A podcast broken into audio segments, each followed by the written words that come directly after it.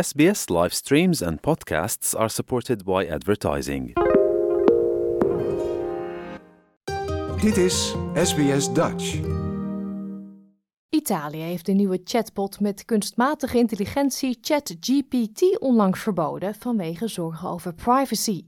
Maar wat is deze nieuwe software eigenlijk en moeten we ons echt zorgen maken over het gebruik daarvan? SBS Dutch, woensdag en zaterdag om 11 uur ochtends of online op elk gewenst tijdstip.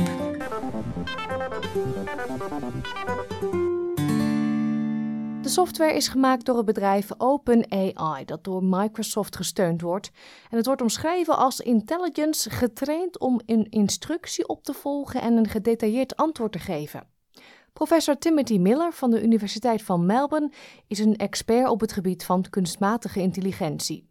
Hij legt uit hoe het programma grote taalmodellen gebruikt om op tekst gebaseerde antwoorden te creëren. all that large language models really do uh, at a high level is they sort of have relationships about what words uh, occur close to each other. In, in other words, how likely it is that a sentence would be produced from the data that it's trained on. And in the terms of ChatGPT, the data it's trained on is basically the internet. Professor Miller geeft een voorbeeld om uit te leggen hoe het werkt. I want you to complete the this sentence that I'm about to give you. Okay. Okay. Uh, the woman ran up the hill. Very good, right? Hill. Um, so when you said that there, that hill was probably the first that came to mind, and there's probably a few words that other people might choose. Um, stairs, for example, might be another one. Uh, but mostly you're going to choose words like hill, stairs, things that people run up. Um, you're not really likely to say um, the woman ran up with a banana. That just that doesn't make sense. It doesn't occur on the internet very often. And so effectively models like ChatGPT are doing exactly that. They're trying to figure out, give me, given a sequence of words, what's the next word that, you know, basically the, the average of the internet might say if we put all of the internet together.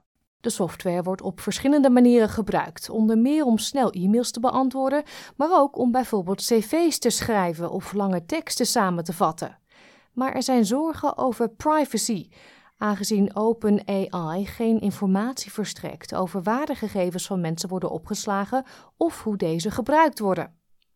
De onafhankelijke privacy-toezichthouder van Italië, Garante, beschuldigt het bedrijf ervan de leeftijd van gebruikers niet te controleren. Ook is er kritiek op het ontbreken van enige wettelijke basis die de massaverzameling en opslag van persoonlijke gegevens rechtvaardigt om de chatbot te trainen. Professor Miller noemt de zorgen over privacy terecht. These are simple things that people could have, that they should have thought about well in advance. Um, I mean, it's, it's to be honest, um, it's flabbergasting that they didn't think through some of these things. It's really surprising. There's been plenty of people talking about this for a long time. Um, so I would say, from a sort of you know consumer protection point of view, if you're taking storing people's data, it should be very clear wh- whether you're storing it, if it is what you're storing it, if when you're storing it, what are you using it for, how long are you going to store it for. Those are all very basic privacy, I get, I guess, principles um, that doesn't seem they haven't seemed to thought it thought it through. And I, I wouldn't say it's because it's new. I would say it's because it was rushed uh, out without really thinking about those those concerns. Professor Janine Patterson is gespecialiseerd in privacyrecht aan de Universiteit van Melbourne en is tevens co-director van het Center of AI and Digital Ethics. Ze zegt dat gebrek aan informatie over het verzamelen en opslaan van gegevens niet alleen zorgwekkend is vanwege de mogelijke inbreuk op privacy, maar ook als het gaat om hoe gegevens worden gebruikt om menselijke overtuigingen en keuzes te beïnvloeden. This is a technology that has the capacity to analyze the data that's collected and then use that information back to us. And that can be used in the commercial interests of the person who's providing the technology or the political interest of a person who's providing the technology. So that sort of concern about, you know, prompting extreme political views and um, nudging people to um, political commercial decisions, I think is really problematic. Professor Patterson zegt dat de privacywetgeving zo moet worden gemaakt dat het de veranderende technologie kan bijhouden. Ook zegt ze dat we onze relatie met privacy en technologie opnieuw moeten bekijken. Generally, what we have at the moment is in the Privacy Act is what we call principles based regulation. The Privacy Act is a set of principles and it's been deliberately designed that way so that we can respond to changing technology.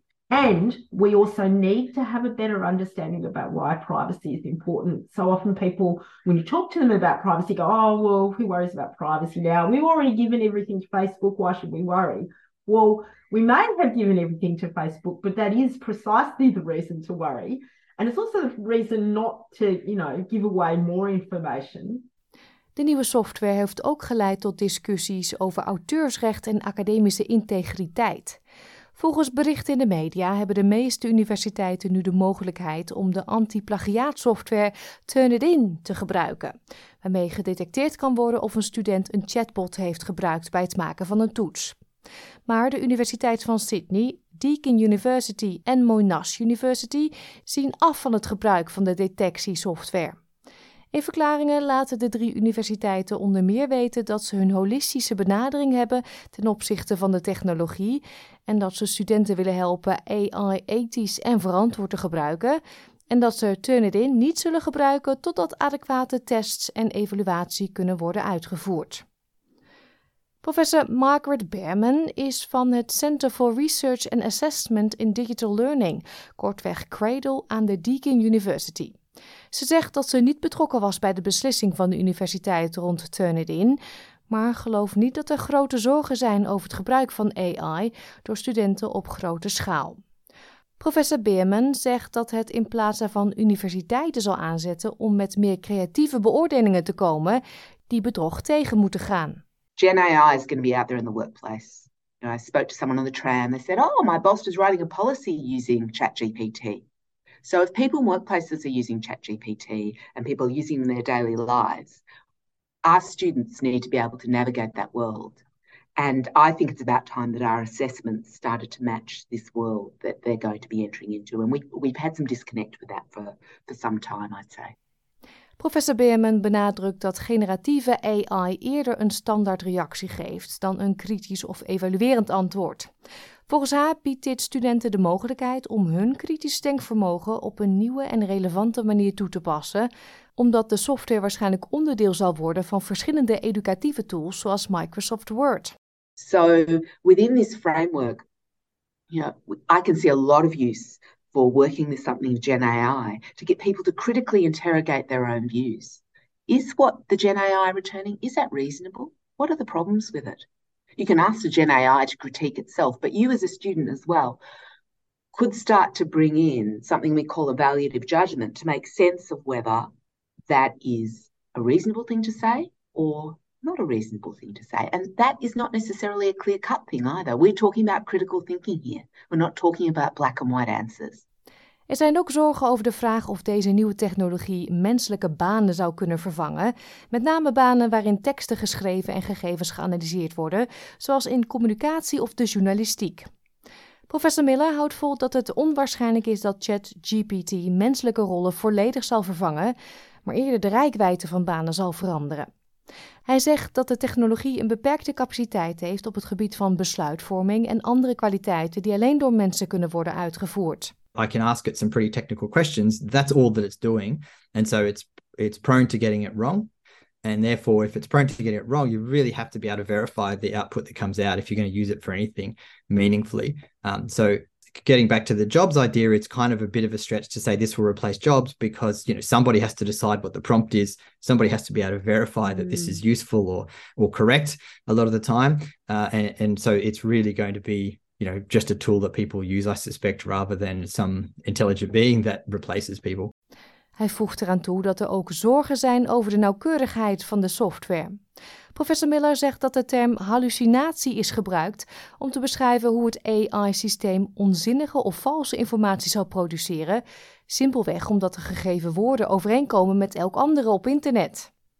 Professor Patterson is van mening dat dergelijke AI-technologieën ook voordelen hebben, mits kritisch toegepast. You know, this could be useful for you. So Um, if you take the example, so I'm dyslexic. I find writing and spelling quite hard. So the idea that there's quite sophisticated technology that can help me write well, I think that's a good idea. Um, I think for for people who are writing not in their first language, fantastic that there's something to help them improve their written English. That can be important. So I think we can use these technologies as tools to improve our expression. It's just that they still need to have a critical eye applied to them. Elon Musk, een groep experts op het gebied van kunstmatige intelligentie en leidinggevenden uit de industrie hebben onlangs gezamenlijk een oproep gedaan tot een pauze in het trainen van AI-systemen, totdat er protocollen voor dergelijke ontwerpen zijn ontwikkeld. Dit was een verhaal van Catriona Stirat voor SBS Nieuws, in het Nederlands vertaald door SBS Dutch. Like, deel, geef je reactie. Volg SBS Dutch op Facebook.